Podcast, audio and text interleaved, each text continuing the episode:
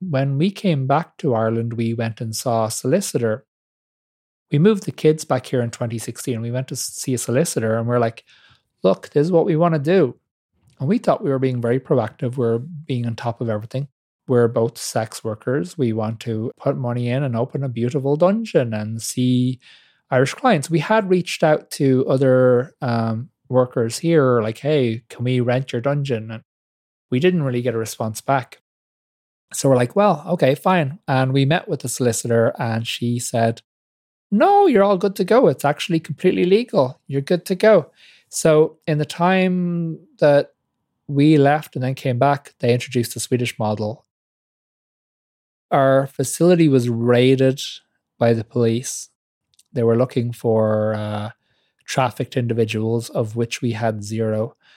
And um, they took a lot of pictures of dildos and a lot of pictures of our shoes for evidence and definitely not for their own personal use when they got home. So my wife had to go down to the police station and show her papers and show that she's here legally, which we did. But before we went down there with her papers, we were kind of cornered by this cop who was uh is intimidating. Like I'm a trans person from Tallaght, so I don't like my definition of what's intimidating might be a little different than other people's.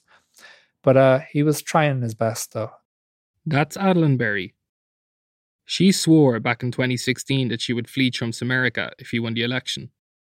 Now, as you might know, a lot of people said that at the time. But Addie, well, when Addie said she'd leave, she meant it. She said she could feel the political backlash that was brewing against the liberal gains made over the last eight years. So for her, and her own family's safety, she knew she had to get out. And I wouldn't blame her. She is a trans immigrant sex worker. And so she left her life in Texas and came home.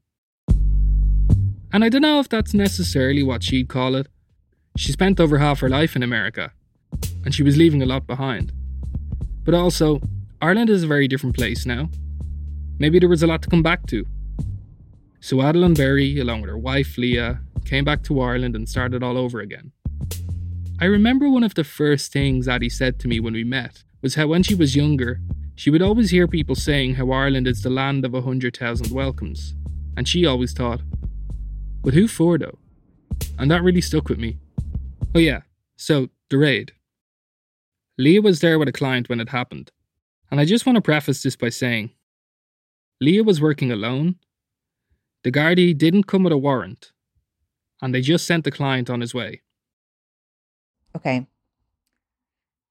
Let me go back. Okay, I was in the middle of a session and someone beat really hard on the doors.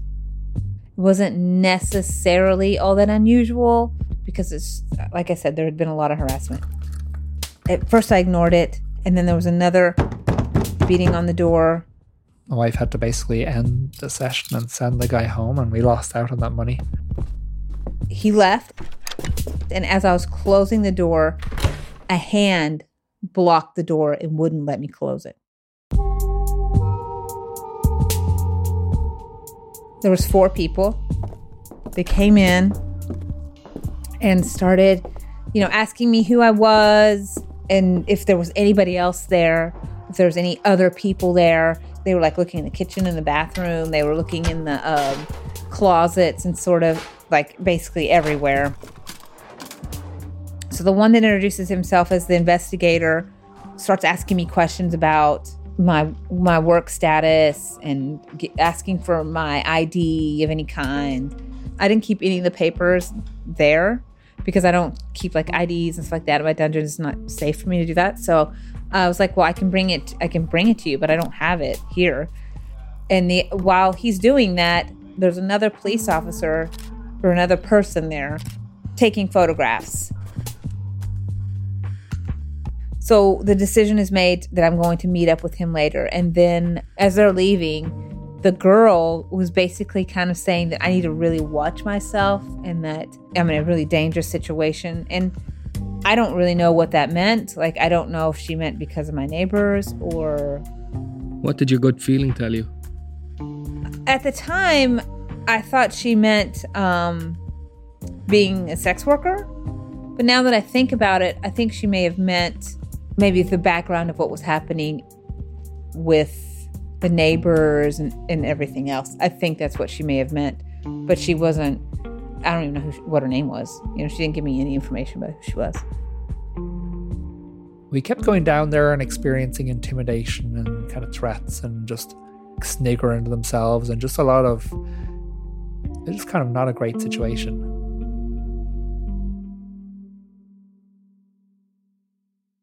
I approached Addie in October last year as I was peripherally aware of her sex worker rights advocacy. And before the coronavirus brought the country to a standstill, there was due to be a review of the current legislation in March. I wanted to learn what challenges sex workers were facing in Ireland. But as I got to know Addie a little better, I was drawn towards her personal journey that brought her from Dublin to America and back again, and her sense of difference, which has repeatedly positioned her on an edge in a recurring pursuit of a centre.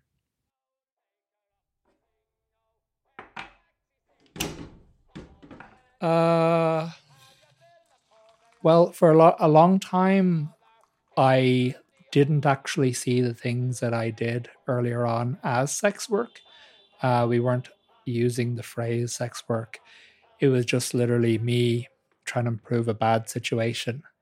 But I look back and, you know, sleeping with people for shelter or money or food or just uh, to avoid coming home. I we're in Addie's apartment on a busy street above a pub just outside the city centre. Her living room is small but cosy, and hanging on the walls behind me are framed intersex medical drawings of surgical tools and people with ambiguous genitalia. I was a horrible disappointment to my parents who were expecting uh, some, uh, and not me anyway. Um, my mother would always say, I was an abomination and she would not live in a den of iniquity. It was just always that. I just basically, all my memories are of her acting like I made her skin crawl. Um, See, Addie's mother took a drug that was prescribed to thousands of Irish women between 1940 and 1975 called diethylstilbestrol. DES, as it's better known as, is a strong synthetic estrogen that was widely used as pregnancy support for women with a history of recurrent miscarriage. It's been linked to a variety of birth defects in children of women who had taken the drug, such as rare forms of cancer and intersex conditions. Despite a United States FDA ban in 1971, it continued to be prescribed in Ireland until the late 1970s. Medical records have not been retained, and so left behind is this hidden legacy of victims who are known as DES sons and daughters. Uh, and then also, too, even though they were very bitterly disappointed about basically everything about me, they would also kind of tell the story about how because they were guaranteed a daughter, probably because my mother was on DES, that they were going to name me after my dad's sister who died tragically in the 20s and they'd always tell the story about how I was born on her birthday. So when I was a kid, I thought that maybe uh, I was possessed by the ghost of my dead aunt. And I was like, that's why I'm always getting in trouble. A ghost, which, you know, that's made as much sense as anything else at the time, I suppose. The feeling of being possessed by aunt, that doesn't share any parallels with the feeling of being a woman. I well, it, because I was told that I'm a boy, act like a boy, be a boy.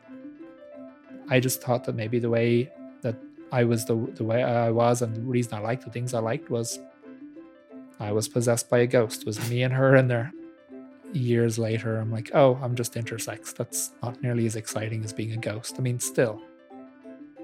My experience as a 24 year old gay man is very different to Addie's but I can sort of relate to her on some level. Because queer people don't grow up as ourselves. We grow up playing a version of ourselves that sacrifices authenticity to minimize humiliation and prejudice. The massive task of our adult lives is to unpick which parts of ourselves are truly us and which parts we've created to protect us.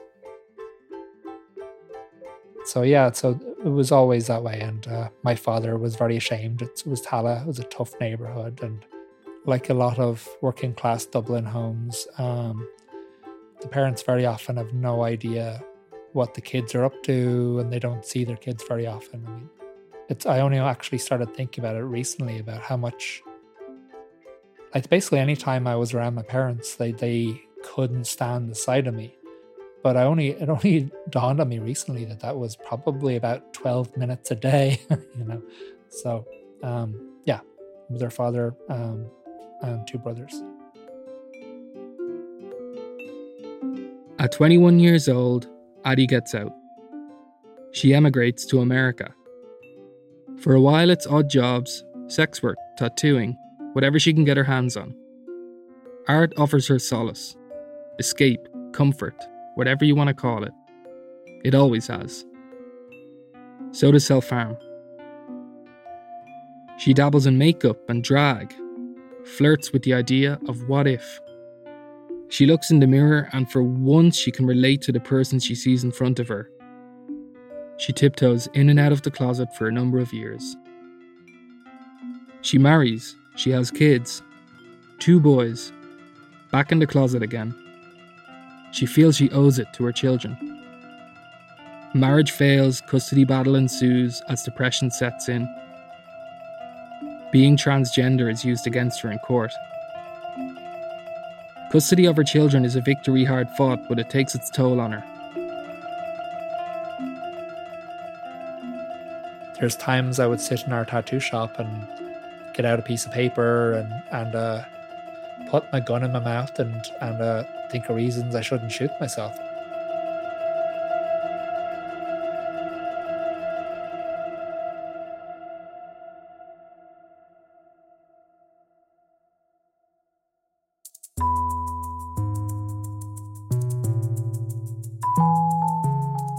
It's been a few weeks since my first interview with Addie, and I'm back again. Tonight, Leah is here, and it's my first time speaking to her, although you've heard her before. Further than what they decide you're going to go. Um, so one of the things about sex work that's really amazing and is al- also a thing that turns the patriarchy upside down is that here you are, a woman, you have your own business, and you can dictate how much money you make. You can dictate what you're going to do, who you're going to see, and what way you're going to do it. You you get to navigate all the terms in which you're going to do anything, and you you're well paid for it. And this is a place where as a woman, you can dominate. You make all of the decisions. And if a man wants to be part of it, a man wants to see you, wants to be part of your world, pay me, bitch. Leah also comes from a pretty conservative family. She used to have an office job, but she hated it and made the transition to becoming a dominatrix after a brief stint at a ship club. She's brazen, and I kind of love it. Empowering, powerful place to be. Um, I know for some people, sex work isn't isn't the same for every single person, but I don't I don't like that sex work is kind of seen as everyone that's in sex work is a victim, and I. Don't worry, we can do it all again. You're so funny. You have to sit here quietly. How do the cl- your clients? I know everybody's different, but how would your clients differ in Ireland compared to the states? oh God. There is a need for BDSM. And I, okay, I would also say because I, I came from Texas, so for a lot of Texas men, BDSM and, and kink is a little newish. So for them, they're still kind of trying out a lot of things. Now, here, there is a big need for kink and BDSM, and there's people, especially with the way Irish guys are raised, kink and BDSM is definitely needed here. But to get some, sometimes to get these guys to follow the rules, to not talk to me like I'm lower than them, is like pulling teeth. And did you meet Addie through sex work? No. Um I used to love I love looking at personal ads because they're just so much fun. Like it's so much fun to see what is the thing that they're going to put in there to make themselves like stand out. And it's just it's just funny. anyway, I just had a habit of reading with personals, not for I'm not I wasn't looking or anything. And this is like Craigslist days. Like this is before the Craigslist killer and all that stuff. It was like it was still t- totally safe to be on Craigslist. Um anyway, so uh, I was looking at personals and just like laughing at them or whatever. And uh there was this ad and it was like um it was a really dirty ad. But it was really well written and really cute. They were looking for uh, a dominant female. Um, that's probably face sitting, femdom, probably sissi- sissification, things like that. It was just like kind of naughty BDSM stuff, just kind of like talking about a bunch of BDSM stuff. And so then I uh, was going on another day, and uh, I actually came across the same ad, except all the dirty bits were gone. It was still really well written, but all the dirty bits were gone. And I thought that was even more funny because it's like. so I just basically, it was the only ad I'd ever written to.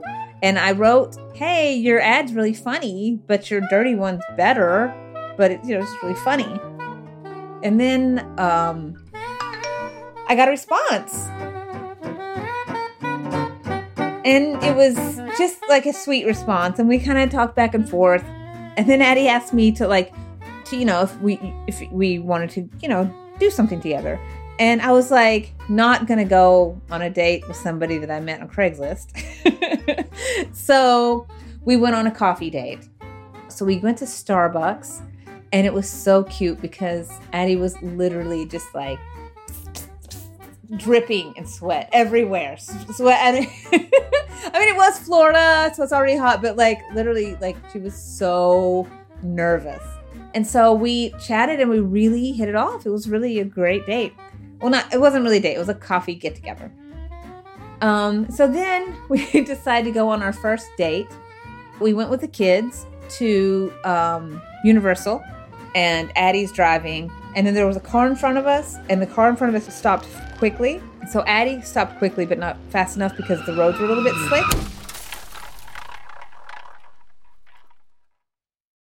Don't worry, nobody was hurt. But Addie somehow, like, ended up on top of a wall or something. And so they end up waiting for the police to arrive, and Addie gets out and tries to defuse the situation with the woman in the car they crashed into.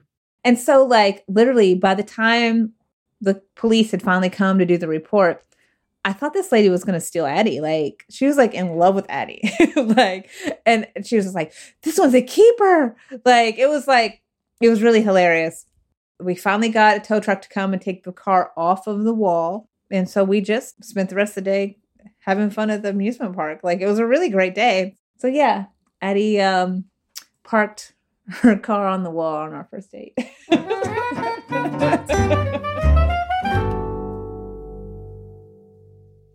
Tell me a bit about what kind of sex work you do. Um, since more recently and consistently, it's been uh, I've worked as a as a dominatrix. Uh, I uh, make porn. I do phone sex and work as a dom.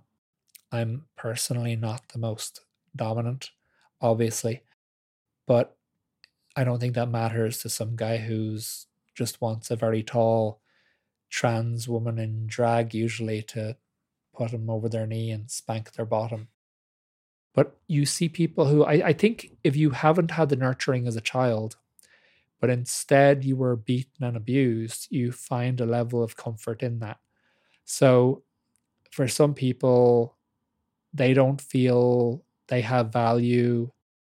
You can really kind of see it. You get people come in and they're not always in a great way. I mean, a lot of people we would see coming in would also be closet uh, trans people, like older closet trans people, mostly who have lived in their closet in the closet their entire lives because it's just it's despite what we hear, it's still not acceptable. It's still a very very transphobic place, but they're so much happier when they leave and they would just want to kind of come and not necessarily do a whole bunch just sometimes just have one hour one hour where they just get to relax a bit and feel like they're themselves before they have to put on a mask and go back out into the world and the thing is that the thing that they want to be is absolutely harmless It's they just want to be feminine. They want to wear something soft and silky, and there is something good about that. You've you've scratched an itch that uh, I don't think they can get scratched anywhere else. How does it make you feel when you've had a really good session with a client?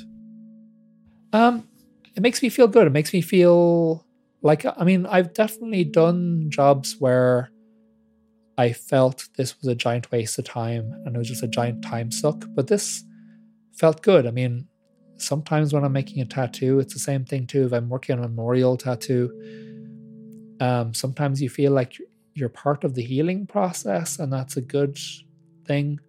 Um, I think I feel I feel that way too.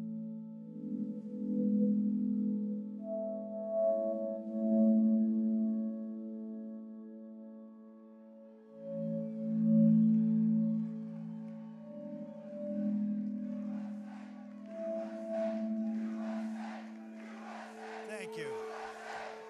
Thank you very much, everybody. Sorry to keep you waiting. Complicated business. Complicated. Thank you very much.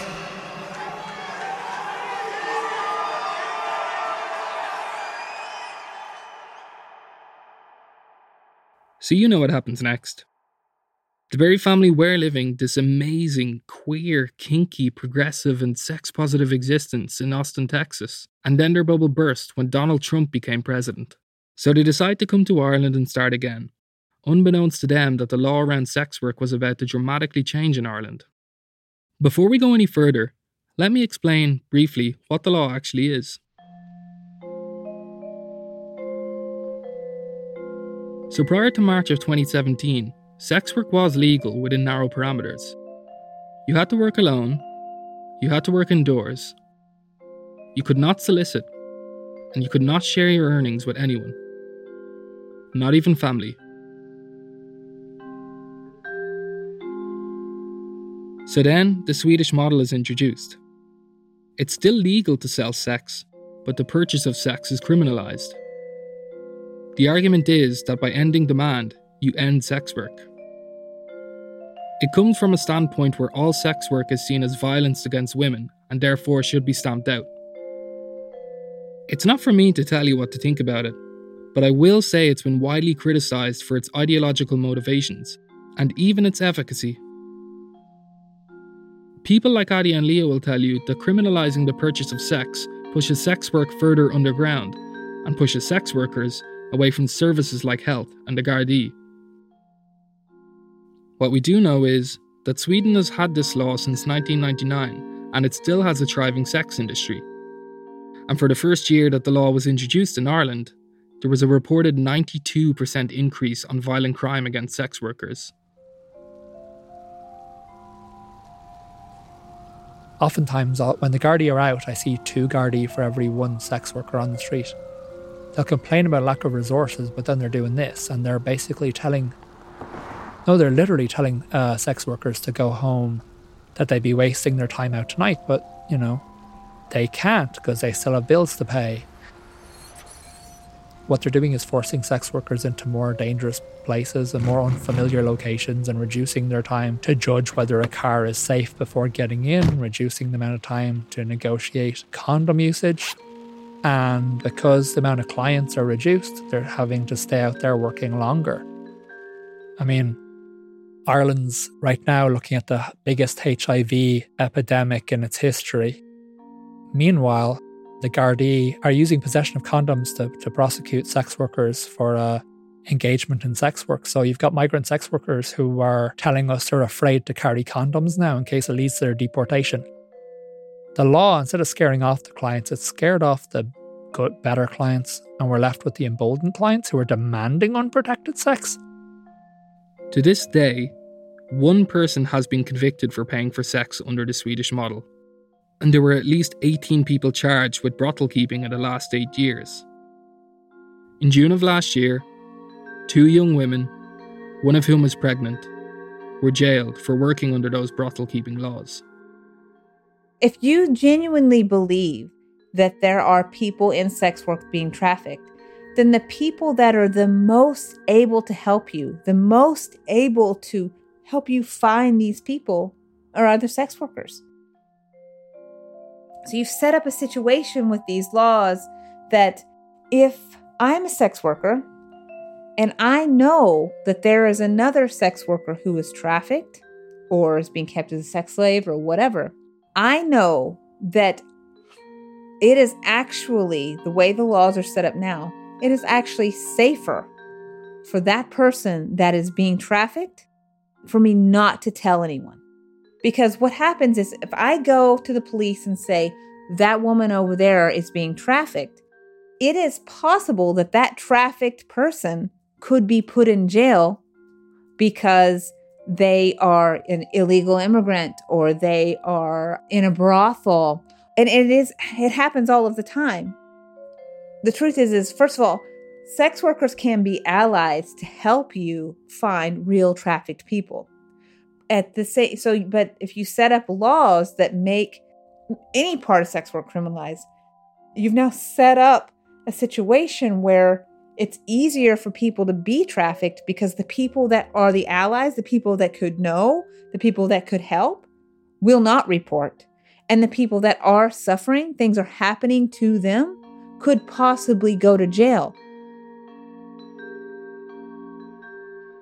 now what have you done? Like you've just made some laws that did the exact opposite of what you were trying to do, which was save people.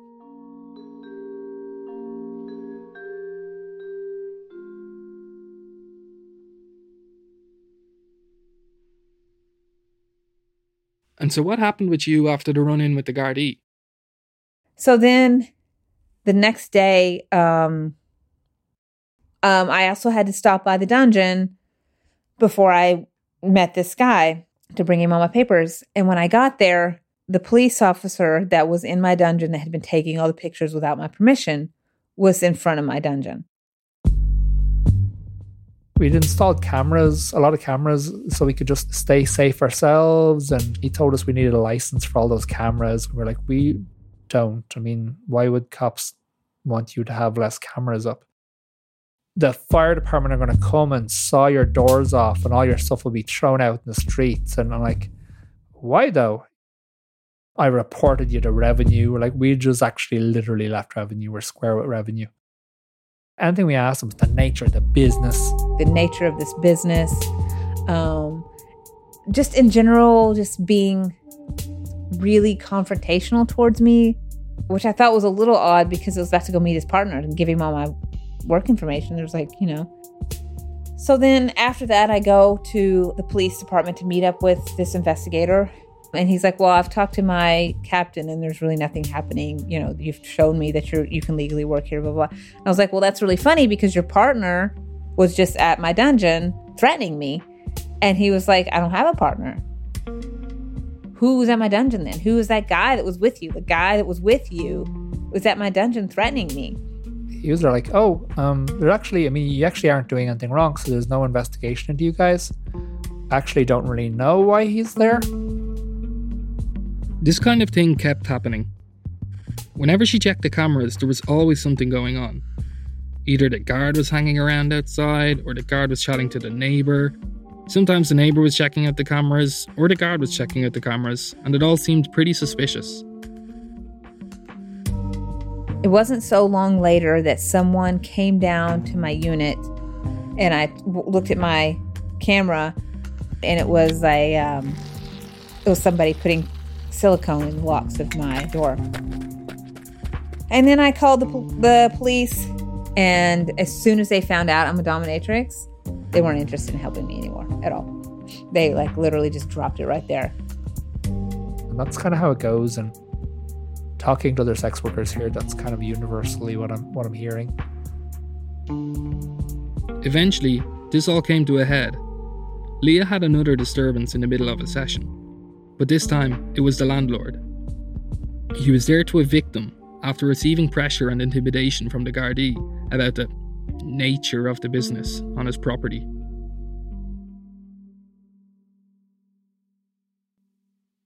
Addie has found herself, since coming back to Ireland, in a catch 22 situation where the law prohibits her and Leah from working safely, but she struggles to find a normal job because people don't hire her when they find out she's trans. Both transgender rights and sex worker rights intersect, and Addie advocates on both fronts, having joined the board of Intersex Ireland and the Sex Workers Alliance Ireland. Addie's also gone back to college to obtain a degree in psychology.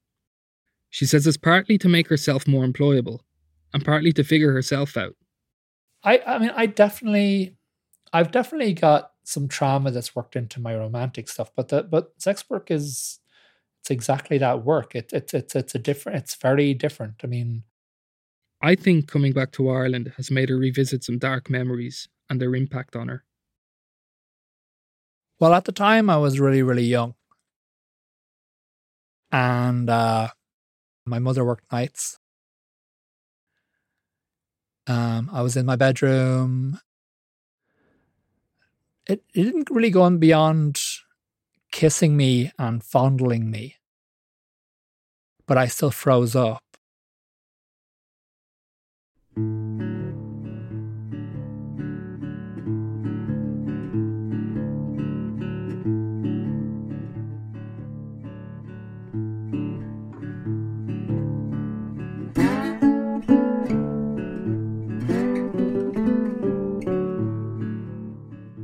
I don't know. There's a, something about it that kind of sets you up for later on in life because the experiences that I had when I was younger, um, I found, despite what I told myself in my head, when when I dealt with similar experiences later on in life, I did the same thing as I did when I was a child, and I froze. I, I just froze up, and you can tell yourself in your head this is what's going to happen next time, but even though I worked on and off in sex work throughout my life.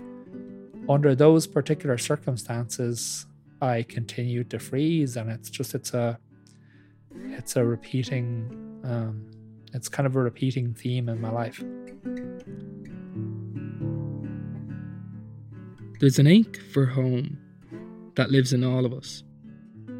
I wonder what or where that is for Addie. As the pandemic continues, work is disappearing for everyone, and people like Addie and Leah are being hit the hardest.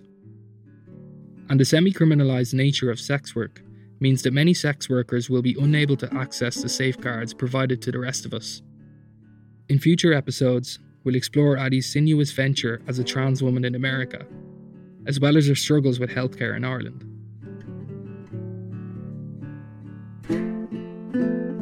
You've been listening to A Terrible Beauty. The programme was produced and presented by me, Luke Toomey, and is a School of Media production for TU Dublin.